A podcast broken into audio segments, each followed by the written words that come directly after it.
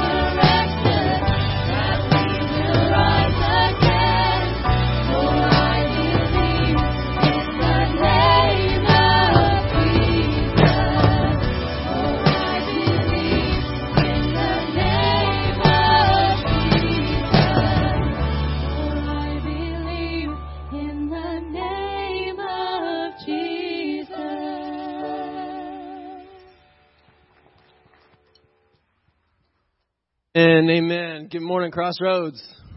Good morning. Good morning. well, we're glad to be with you all this morning. Listen, I have Carice on stage, and she's got a special announcement for all of you ladies. Can I get a amen from the ladies in the house? Ladies, are we awake? Come on. Are we, are we awake? Yes or no? Come on. There we go. All right, Carice, what we got? Yes, so this is for all the ladies we are in full swing of planning the women's retreat for this year. So we want to invite you all, save the date, the last weekend in April. Um, we will be three days, Friday evening, Saturday, and Sunday morning. And it's just a time where we get to debrief with each other, soak in the word, laugh, cry, have fun, play games. It's a really good weekend. Um, men, I would encourage you to encourage the ladies in your life to also attend um, and there's more to come. But we will have a um, a table in the back if you need more information. Um, it's all about making heaven crowded. So that's the goal when we here when we're here on earth and. Um, in order to do that, we need to understand heaven itself. So we're going to learn all things heaven and be able to be prepared to go back out and um, make heaven crowded. Thanks, Carice. So if you see that QR code on the screen, there's also a handout in your bulletin that you can scan that with your phone. It will take you to the website, or skip that and just go straight to the website. Uh, whatever works for you. On the front page of our website is a little um, card on there. It's a little page. You can click that, and ladies, it will take you uh, to register for that event. And it's going to be just a really great weekend, as Carice said. So I encourage you. You know, men. She made a great point. Encourage the women in your life to go. This is a great weekend. Listen, they need to be invested in and they need to be encouraged and refueled and just really uplifted as they, you know, do the things they do for all the people around them, which is so much. And so, men, encourage the women in your life uh, to come to this ladies' retreat. So that's going to be the April 26th or 28th. And we're looking forward to that. So be in prayer, church. That's anything that we talk about automatically. We're not even going to say it. Just be in prayer for it let's be praying for that weekend that it'll be a powerful weekend for, for the women of our church. The other thing is, I want to say next weekend uh, we're having our baby dedication. So, all of you families, I know we have some new babies, which is always a wonderful thing. Listen, it is a wonderful thing to have a church that's growing and these families are growing. So, so we, we are praising God for the new babies and, and uh, the new additions to our church. And so, next weekend we will be dedicating uh, the babies of our church. So, if you would like to dedicate your baby, you can either go on the website or you can just stop by the Welcome Center and uh, they'll take your information down, and then we'll we'll get that all set up for next weekend. But we look forward to having these families on stage with their babies as we, as a church, pray for them as they dedicate their babies to do one thing. We want to raise our children to know Jesus personally and to follow Him. That's incredible. So we're going to be a part of that next weekend, church, uh, as we dedicate our babies. As we continue on this morning, one of the things I want to make very clear is that our mission here at Crossroads is to bring people into a growing relationship with Jesus Christ. And so, as we continue to grow and follow Jesus, one of the ways that He grows us is giving uh, of our finances. And so, church, thank you for being faithful in giving. You can give uh, through the mail or the offering boxes we have here in the auditorium or in the foyer or online. But, church, thank you for being faithful in giving because we're given towards Jesus to see that mission go forth.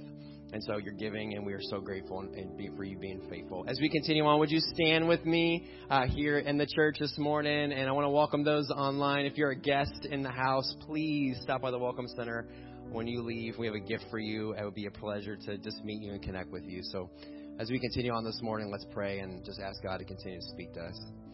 Father God, we. Uh, we just lay all these events and these uh, different things that we have, these, these, these chapters, Lord, that we are turning, Lord, in our church, Lord, seeing uh, brand new babies born, Lord, we're seeing families grow. Um, Lord, we're seeing our family here at Crossroads grow.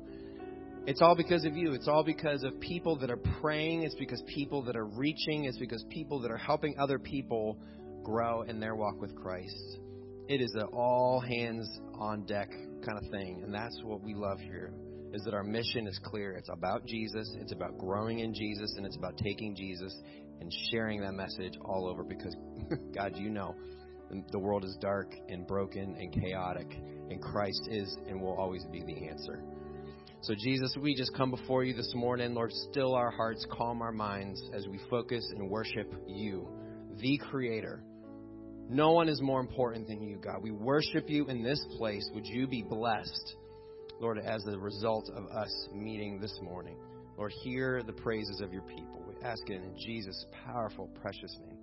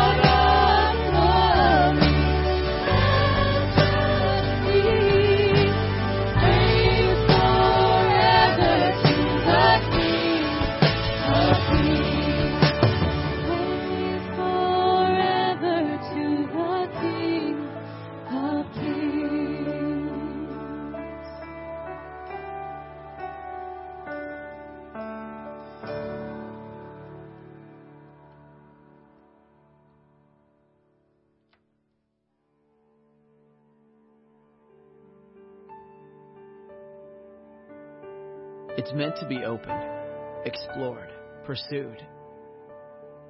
It's made to be read, reread, applied, and used. The sword of the Spirit, the Word of God. with wisdom, life changing, to lead us on. It's made for guidance to teach us His ways, showing what's true, right, and worthy of praise. It's meant to be hidden deep in our hearts, daily examined as the morning starts. No greater glimpse of God do we have. A lamp to our feet and a light to our path.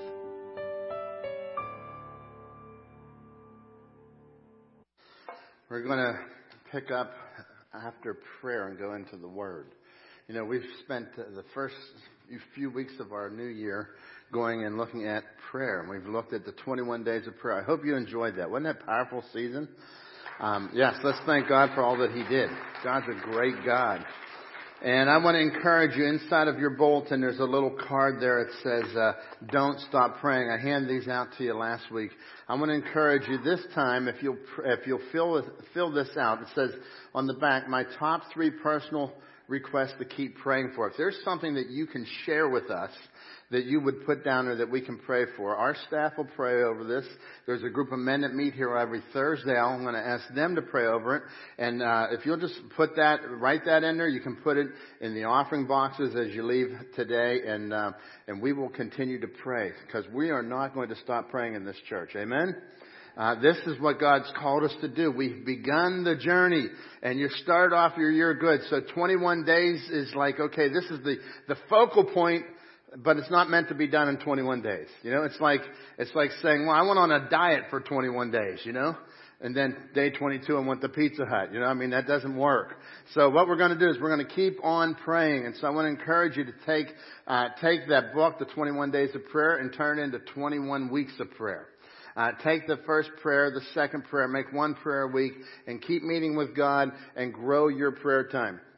I shared you, I shared with you that one man in our church said that he started out praying just five minutes a day at the beginning of that book, and by the end he couldn't believe it. He's praying over 30 minutes a day.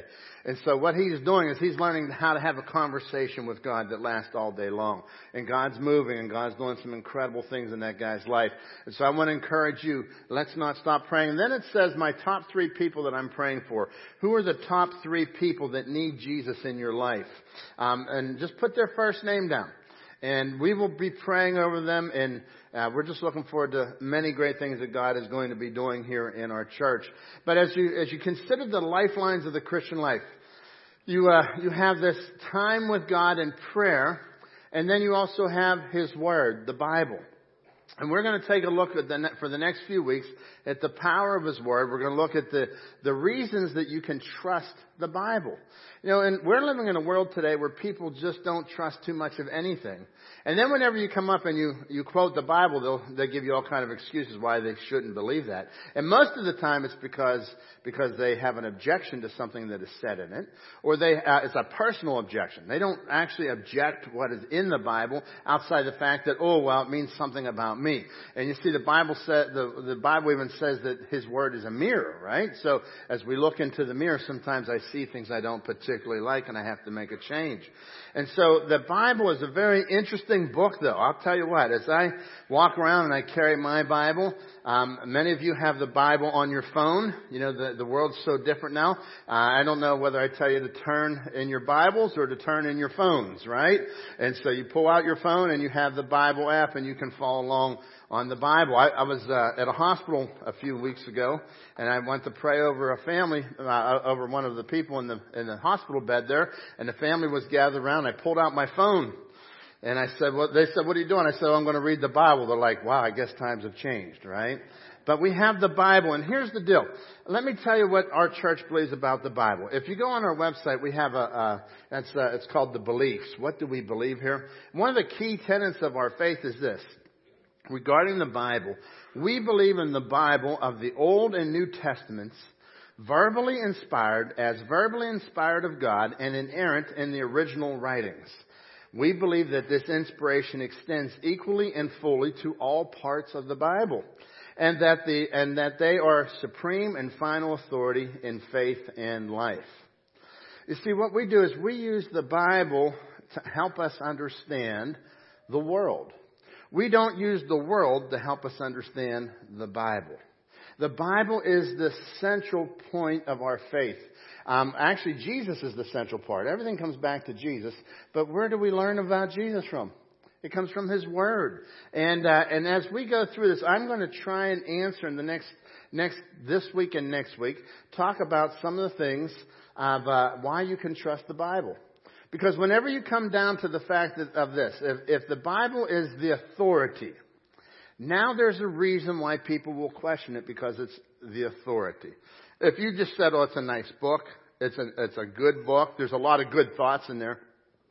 But when I come down and I tell you that every word in this book is true, and every word in this book is authority for your life. Now this is the game changer, and this is where we get what we call a biblical worldview.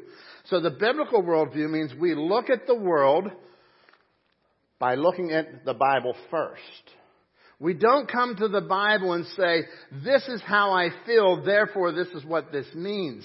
We come to the Bible, and this is how we teach here in this church. We come to the Bible and we exegete, okay? What that means, that's a big fancy word preachers use. It means that we take the meaning from the passage. That's what we give to you, the meaning that comes out of the passage. I'm not reading my meaning into it. I'm not coming up here and just telling you, well, you know, this is how you can feel good. I saw one time I was flicking through TV and there was a, uh, a TV pastor on, which I guess I'm one of them too, right? Some of you have watched me on TV too, right?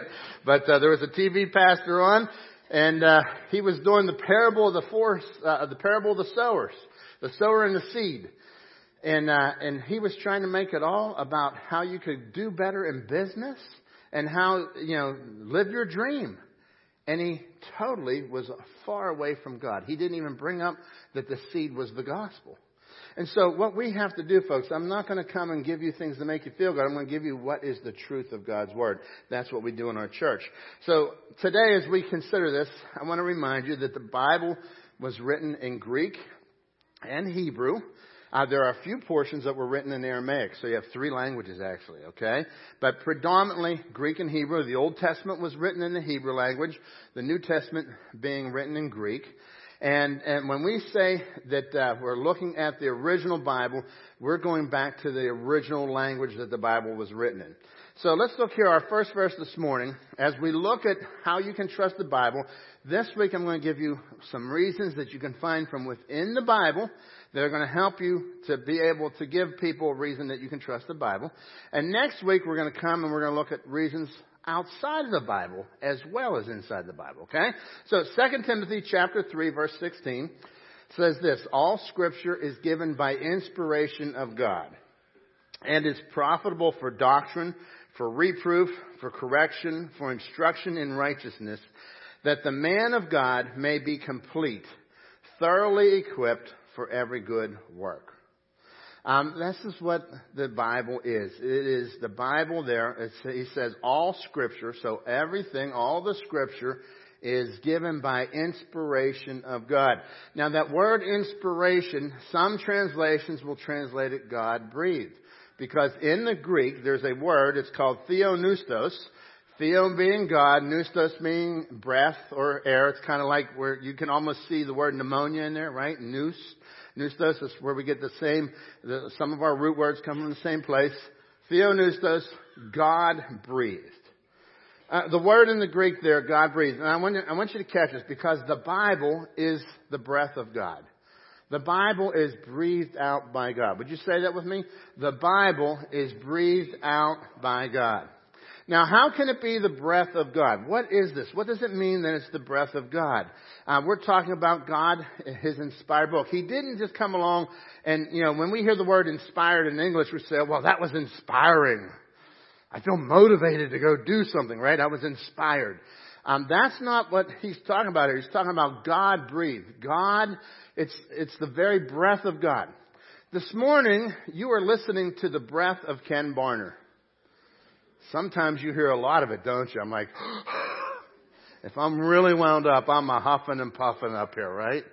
But you're hearing the breath of Ken Barner. You know why? Whenever I speak, down from these lungs that God gave me, up comes some air. That breath comes up, it goes over my vocal cords, and it makes a noise. and you get to hear it.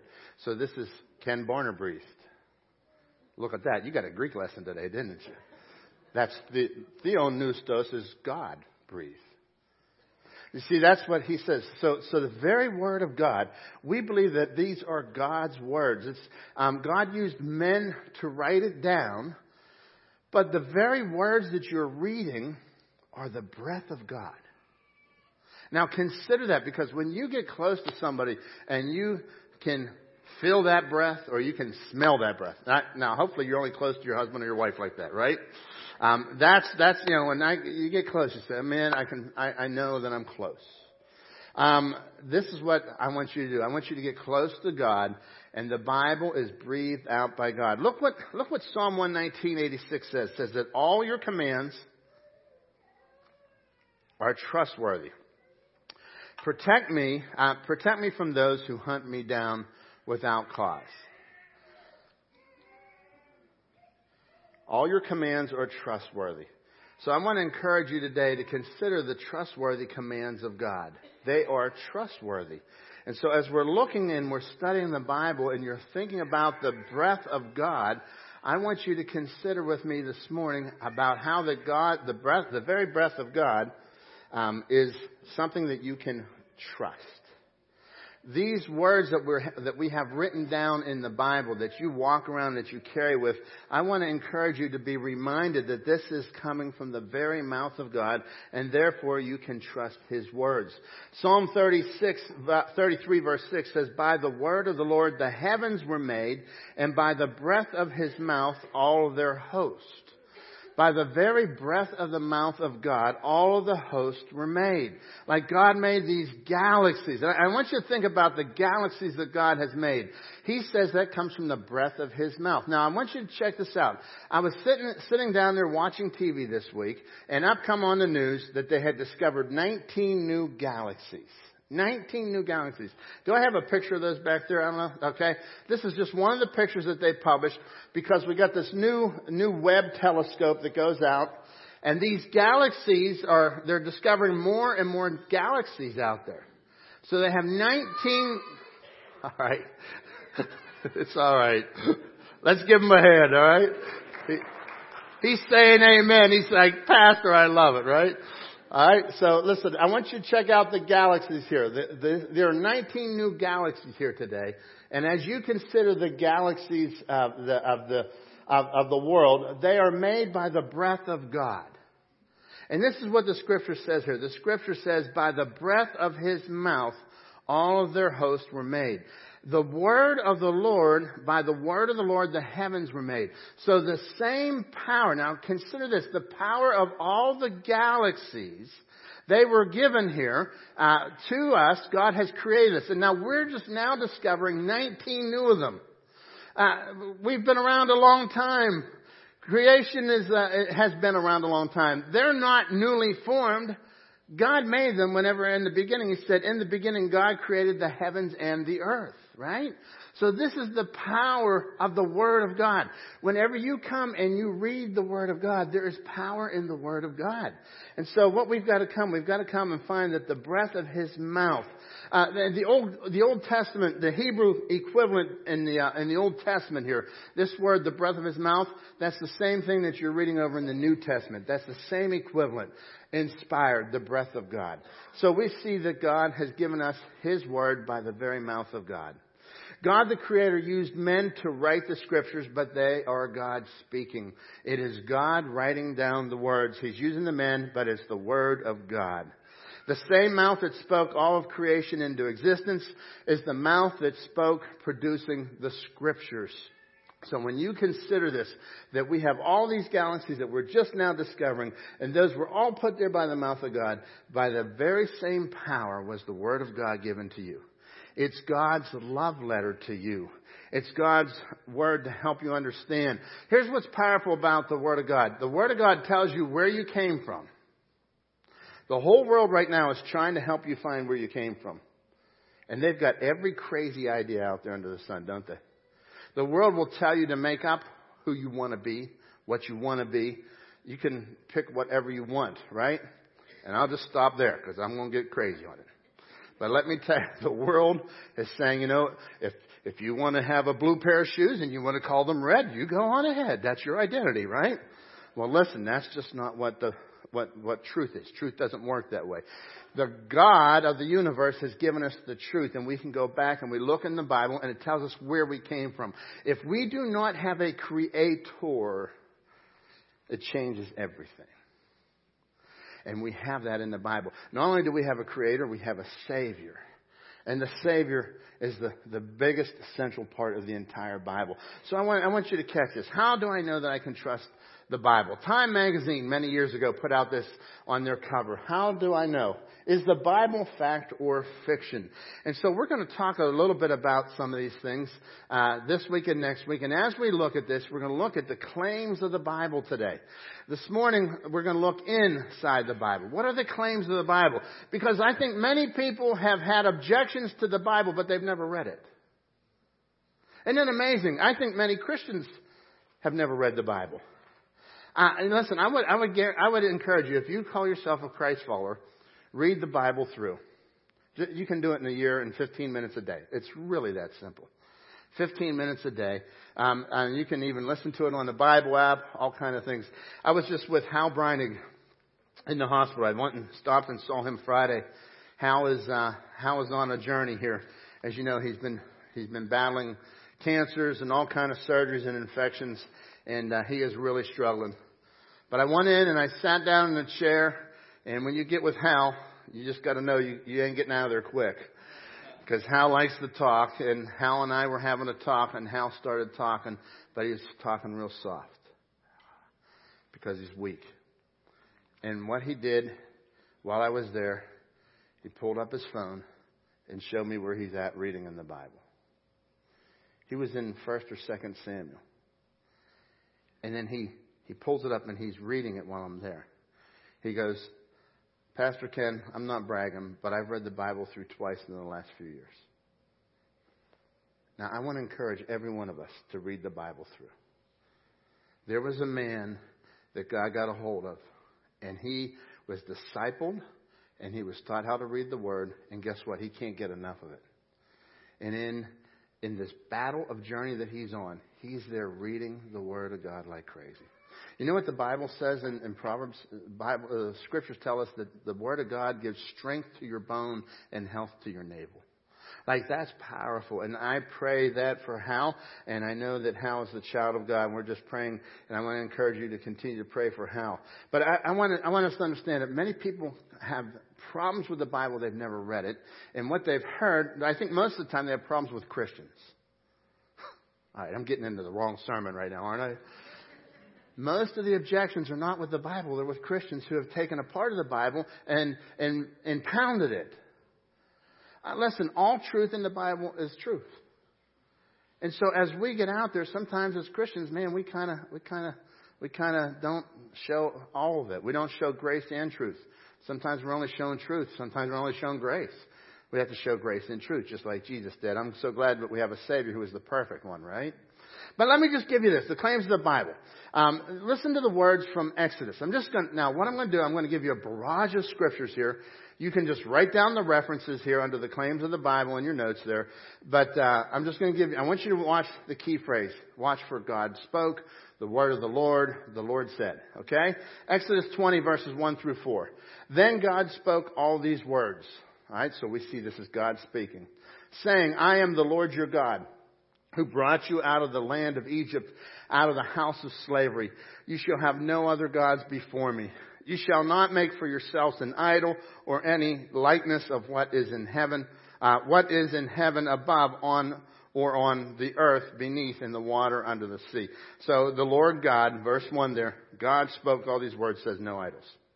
Exodus chapter 7 verse 2, we see the Lord said to Moses, See, I make you a God as a God to Pharaoh, and your brother Aaron shall be your prophet. So he's given him a command. I want you to go talk.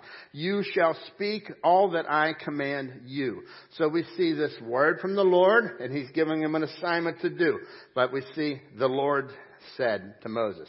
Uh, Deuteronomy chapter 8, 3. So he humbled you, allowed you to hunger, and feed you with manna from uh, which you did not know, nor did your fathers know, that he might make you know that man shall not live by bread alone, but man lives by every word that proceeds from the mouth of the Lord. L-O-R-D. When you see L-O-R-D, all caps, that's Jehovah. God, the highest name. He's saying that you may know every word. You want to you want to have this? You want to have strength in your life? Don't rely on food. Rely on every word that comes out of the Lord, out of the mouth of the Lord. Isaiah chapter 1 verse 2. Listen, O heavens, and hear, O earth, for the Lord speaks. Sons I have, uh, sons I have reared, uh, reared and brought up, but they have revolted against me. So he says, for the Lord speaks, right? Isaiah 110, hear the word of the Lord. We keep seeing this phrase over and over. If you go into Jeremiah, and I don't have these on the screen, but Jeremiah chapter 1, beginning in verse 1, says that these are the words of Jeremiah, the son of Hilkiah, to whom the word of the Lord came in the days of Josiah. So the word of the Lord came upon him. Verse 4, now the word of the Lord came to me saying. This is the word of the Lord. Verse 9, Then the Lord stretched out his hand and touched me both, and the Lord said to me, uh, my mouth, and the Lord said to me, Behold, I have put my words in your mouth. You see, this is the word of the Lord, and the Lord's putting his words in his mouth. We see this is where we get some scriptures. This is where the scriptures come from. This is the inspiration of God. This is God breathed. Verse 11, the word of the Lord came to me saying, what do you see, Jeremiah? Verse 13, the word of the Lord came to me a second time. Verse 14, then the Lord said to me, out of the north. And he gives them more directions. So in this first, uh, first part of the chapter there, I've given to you six times that Jeremiah says, it's the Lord. The Lord said, the Lord came to me, it's the Lord's words. These are the words of the Lord. But I want you to catch this because as you go through the Bible, you'll see it's not just in the Old Testament, you'll see it's in the New Testament. 1 Thessalonians chapter 2 verse 13. And for this reason, we also constantly thank God that when you received from us the word of God's message, you accepted it not as the word of men, but for what it really is, the word of God the Word of God. So we have this powerful gift of the Word of God. In Psalm chapter 2 verse 1, Psalm 2 1 says, Why are the nations in an uproar and the people devising a vain thing? David wrote this. This is the book of Psalms. This is one of the Psalms of David. So he cries out, Why are the nations in an uproar? Why are the peoples devising a vain thing? Well, if you go over into the book of Acts, what do we see in the book of Acts? Who by the Holy Spirit, through the mouth of our father David, so it was the Holy Spirit through the mouth of our father David, your servant said, why did you, why did the Gentiles rage and the peoples devise futile things, the vain things? So as you look at this, you say, wow, even in the New Testament, they were verifying that this was the Word of God, and we see the Word of God continuing on through the New Testament. Um, I want, I want you to catch this. There are 1,500 occurrences of that phrase, the Word of God. The Word of the Lord came upon me. God said, this is from the Lord. 1,500 occurrences. You got a few more hours? We could go through them all. We'll be here till 10 o'clock tonight. This is the Word of God, folks. I want you to catch that. Um, the other thing I want you to catch is the consistency of the Bible the consistency of the Bible. Not only do we have the claims of the Bible, but let's look at the consistency of the Bible. Uh, and that's number two in your notes there. Two or three. I know. It's only 20 after. It can't be number three. I know that much. The consistency of the Bible. What is the Bible about? Uh, the Bible storyline. I want you to consider the storyline of the Bible. I want you to consider the authorship of the Bible. Does the Bible have a, con- a coherent story? In its witness to itself? Uh, the answer is yes, of course it does. Uh, the unity of the Bible is indescribable, uh, is, is, incredible when you think about it. Now I want you to catch that. When you start to think about it, put this whole picture together. Just hang in there with me. I'm going to nerd out on you a little bit here, okay? The Bible was written over a period of 15 centuries. 15 centuries, 1500 years the Bible's written, right? Um, it was written in three different languages I always shared. Greek, Hebrew, and a little bit Aramaic. Uh, you'll notice that during those 15 centuries, empires fell and empires rose. During those centuries, you have the rise of philosophies. You have the Greeks had Plato and Aristotle. You have other Greek philosophers. And then after the time of Jesus, uh, you have the Neoplatonism. I mean, so you had all these different philosophies that were coming and going. All these changes are going on in the world, and the books are being written, and the books are being collected. And not only that, but God used 40 different men to scribe it down. 40 different. And uh, some of them were kings, some of them were fishermen, some were tax collectors, some were prophets, and even Luke was a doctor. Thank God for the doctors. Amen? They know details. And so God gives them this inspiration. And they write down this book. You have 66 books. When you're walking around holding your Bible, you're not holding just one book, you're holding 66 books. And they were compiled over a period of 1500 years. And as you have it through this 1500 years, they were also written spread about. Some were written in Asia, some were in Africa, some were in Europe, some uh, Moses on Mount Sinai. Daniel was written in Babylon. And of course, you can't even think about the New Testament with all the different cities where the gospel was going. And I want you to think about this today. You say, well, what's the big deal about that? Well, over 1500 years, I'm telling you, there's no collaboration in the Bible. This was not like, hey, let's put a book together and we're going to come up with a scheme and we're going to get people to follow it. Let me just give you an example. If I were to have 50 sheets of paper here, eight and a half by 11. And I hand them out, and I just randomly pick 50 people from all over this auditorium. A few up in the balcony, a little bit on every side. I just randomly put them out. And I stand up here and I say, I want everybody to make a shape out of those papers. So these 50 people are, they're, they're making a shape, right? And they're putting it together. And then I collect up all the shapes and I put them together. What would the chances be that if I put them all together, those random shapes from 50 different people in this one little building, that all those shapes would fit together and look like a map of the United States. It just wouldn't happen. And I want you to understand this about the Bible. God used these men. This is God's inspired word. It's from all these geographic regions. It's, it has stood the test of time. We're going to talk about that a little bit more next week.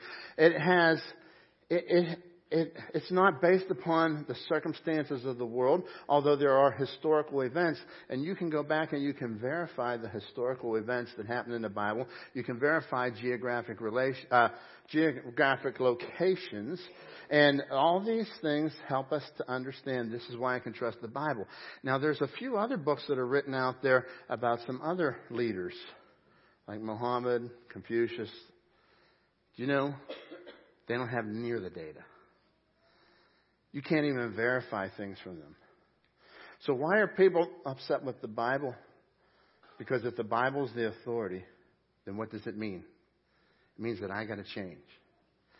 If the Bible is the authority, then I have to surrender and trust God. I want you to consider the complete storyline of the Bible. The complete storyline of the Bible. You have 1,500 years that the Bible's written, and the storyline starts in Genesis and goes all the way through Revelation. And you can take this needle and thread, and you can just watch the storyline go across the continents, all to the message of Jesus. Genesis 3:15. Now check this out. Genesis 3:15. Look what the scripture says. He shall bruise you on the head, and you shall do I have the other slide? I think I have the wrong slide. There's a half the slide there. I'm just going to read it here. I will put enmity between you and the woman. So after, after we have the, um, there we go. He says, I will put enmity between you and the woman. So this is after the sin. After Adam and Eve sinned, he says, I will put enmity between you and the woman, and between your offspring and hers. He's talking to Satan. Satan was a snake. Well, he's not a snake. He took on the form of a snake, right? But he's, he's worse than a snake. And so he gives us, he gives us, God himself gives the promise. This is the beginning of the promise of the future. He's saying this is what's coming. The cross is what's coming. He says, I will put enmity, I will put problem, I'm going to create hurt and pain between you and the woman. Um, how many women think that child giving labor is painless? Not even one hand. I mean, we got some heroes in this room, but not one of them will say it's painless. You, you know where that came from? Come from right there at that passage. There's there's been this enmity. Every time you see a woman screaming in labor, just remember that curse. And look, it goes all the way to the cross. He says, between your offspring and her offspring. Between Satan and Jesus. If you follow the lineage from Eve, and you can follow it all the way through, all the way down to Jesus, and that's the center point of this book. You can find Jesus in Genesis, you can find Jesus in Exodus, you can find Jesus in Leviticus. Leviticus, it's all about Jesus. I had a teacher once, he taught us that uh, he said everything in Leviticus was a type, a type of Jesus. As a matter of fact, he gave us so many types we were getting confused on everything. And so we had a little name for him. We called him the hyper typer. but let me tell you, every book in this Bible, you will find Jesus. Oh, you may not see his name in the book of Genesis, but you'll see the promise. And look what he says, between your offspring and hers, and he will crush your head, and you will bruise his heel. Whenever you see this, he will crush your head. Satan, my promised one coming is going to crush the head of Satan. And when Jesus died on the cross, that's exactly what happened. Man, he came down and he crushed it. But if you've ever stepped on a snake, you know what happens there was a bite. And on the cross, what happened to Jesus? He took the bite, didn't he? He was beaten beyond recognition. He died. He paid for your sin, for my sin, once and for all, forever. And so you see this whole story throughout the Bible. The Old Testament is quoted in the New Testament 181 times, primarily to show the fulfillment of prophecies. Somebody once said that the New Testament is in the Old Testament concealed. In other words, it's there. You go and you'll you'll find the New Testament. You can connect it. And uh, like with the Exodus, the Passover lamb, when they said, "Put the blood over the doorpost," the, the spotless lamb. Who was the spotless lamb that would come? Who did John say was the Lamb of God? Oh, I'm getting chills thinking about this, folks. Like this is deep. This is powerful. This is the Bible that you're walking around with. And this is the Bible that you struggle to read. And I think if we understood the power in it, we would come to it and say, okay, God, I don't understand everything in it, but I'm going to hear from you today and I'm going to continue to grow. The new is in the old concealed and the old, the old is in the new revealed. So the Old Testament, all those prophecies, and when you read in the book of Luke and you read in Matthew, it says this was done that it might be fulfilled of the prophet saying, and this was done that it might be fulfilled. We see God. Why? Because listen, the test of a prophet, how did you know if a prophet was real? Is if his prophecies came true. Man, I want us to think about this today. We have in the Bible there's unity of symbols. There's all kind of symbols in the Bible. Anytime you see fire, you think judgment. It's symbolic of purification and judgment when you see fire in the Bible. When you see oil, you think of the Holy Spirit. You can, you can see the type of the Holy Spirit. When you see leaven, you can think evil or, or sin. Um, we're going to have communion in just a few moments. And as we have that, I want you to catch this because the bread that you have is unleavened bread. There's no yeast in it. And that was, we can take that and say that's our symbol of the body of Christ because there was no sin in Jesus Christ. Amen? Folks, the Bible, you cannot deny the Bible. Um, they're taught, as you go through the Bible, you'll find out that from Daniel, you go in the, the book of Daniel, um, in the Old Testament, then you go to Revelation in the New Testament, you'll see that Daniel starts a bunch of prophecies and Revelation finishes them. Folks, I want to just share it with you like this. Either the Bible is true or it's not true. The Bible is either true or it's not true. And I'm going to tell you this the Bible is true. Every word. This book does not just contain the Word of God, this book is the Word of God. And I'm going to give you more reasons next week. We're going to look from outside the Bible, give you some thoughts. But I just want you to catch this today because the Bible is either entirely true or it's entirely unreliable. Oh, there may be issues, and I'm not saying that there's not issues that we can't work through. I'm telling you that what Jesus said, He says, ask, seek, and knock. We talked about that in reference to prayer. I want you to talk about this in reference to understanding God and His Word. If you will ask, the Lord is going to give it to you. God, give me your understanding. If you will seek Him, what's He say? He says that He rewards those who diligently seek Him. Diligently. You know what? If you're not opening up that book, you're not seeking Him. You got to get into this and you got to find this. And this isn't about an academic experience. Let me tell you, just start with Matthew, Mark, Luke, and John. Just read those four. From now till Easter, if you read Matthew, Mark, Luke, and John, if you just take John, I'm into 21 challenges all the time, right? John is 21 chapters. Just read the book of John. Read it over and over and over. You'll catch the life of Christ. You will hear from the power of God Almighty. You will hear from the very, the breath of God. Folks, I want to encourage us to do that today. Let's not think, oh, the Bible's a good guide, but it's not the Word of God. I know in our church we believe it is the Word of God, but I want you to be convinced of it. And I want you to be so convinced that you look at the life, you look at the world through the lens of the Bible, not at the Bible through the lens of the world. Psalms 12:6 says that the words of the Lord are pure. The words of the Lord are pure, as silver is tried in the furnace, refined seven times. Psalm 119:89 Forever, O Lord, your word is settled in heaven. And so today I want to encourage us to consider this as we come now to the time where we serve communion. I'm going to ask those that are serving communion if you'll come forward at this time and serve the congregation. And as they begin to serve you, I'm going to ask everyone to hold your communion to everyone has been served.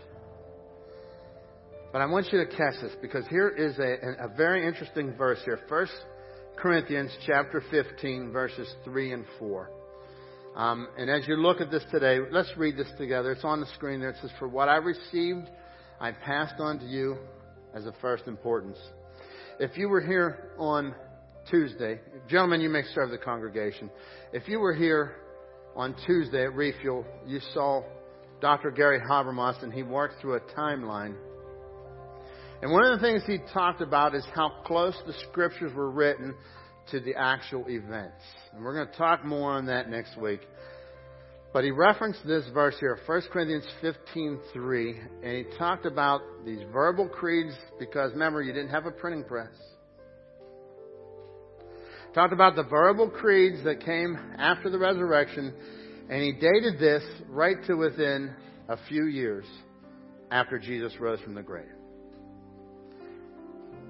And the Apostle Paul says this See, I'm passing on to you what I received, and it's of first importance that Christ died for our sins according to the Scriptures, that he was buried, and that he was raised on the third day according to the Scriptures. Christ died for our sins according to the Scriptures. You know what that says there? Just as the Old Testament predicted it, just as it said in Leviticus and Deuteronomy, and all the way back to Genesis, Jesus died on the cross and he paid for your sin. But, folks, if it ended there, it would be a bleak story, wouldn't it?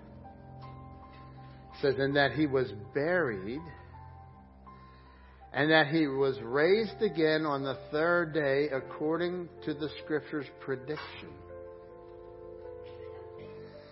Folks, the bread you're holding in your hand is that unleavened bread. Let's pray over it this morning as Jesus did. It's a symbol for us to remember his broken body. Father God, we come before you today, Lord, and I thank you for this symbol of your broken body, Lord that you asked us to hold this in our hand. You asked us to eat of it. You asked us to do this regularly, Lord. And as we are gathering together this morning, God, we call upon you.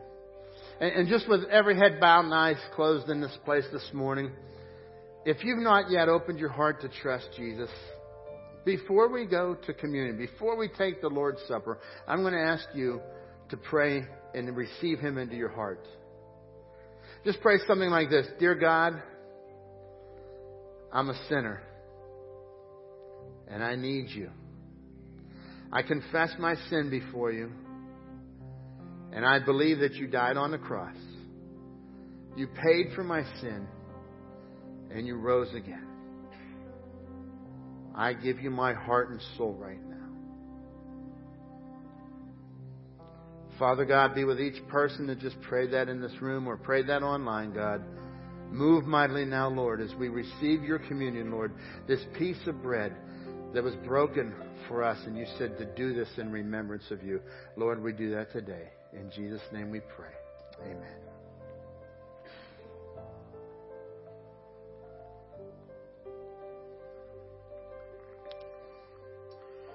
And then he took the cup. And on that very same night, when he said, This is the new covenant in my blood, the new covenant between God and man, that Christ died for our sins. This was the new agreement. You know what he was doing? He was tying the Old Testament to the New Testament right there. And he said, I am the fulfillment of everything that was promised. And this is the new agreement. You don't have to try to be good. You can't do what the Ten Commandments say. You don't have enough goodness. But Jesus was perfect, and He gave it all for you. Amen. Father God, be with us now, Lord, as we as we take this communion, Lord, and we prepare to sing a song of praise to you, just like they did in the in the New Testament. It says that after you gave them the Lord's Supper, they went out and they rejoiced and they sang a hymn. And so, God, as we sing in just a few moments, be praised and adored.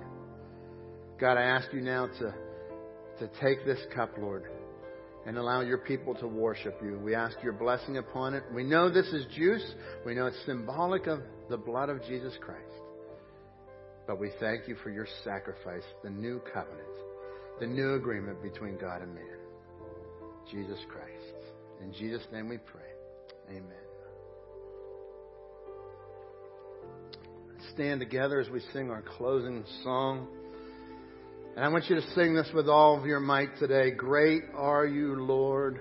God is so good. Amen. And let's sing this with all fervence today unto the Lord God Almighty. It's our worship. You've just celebrated His cross. Now worship Him. Great are you, Lord.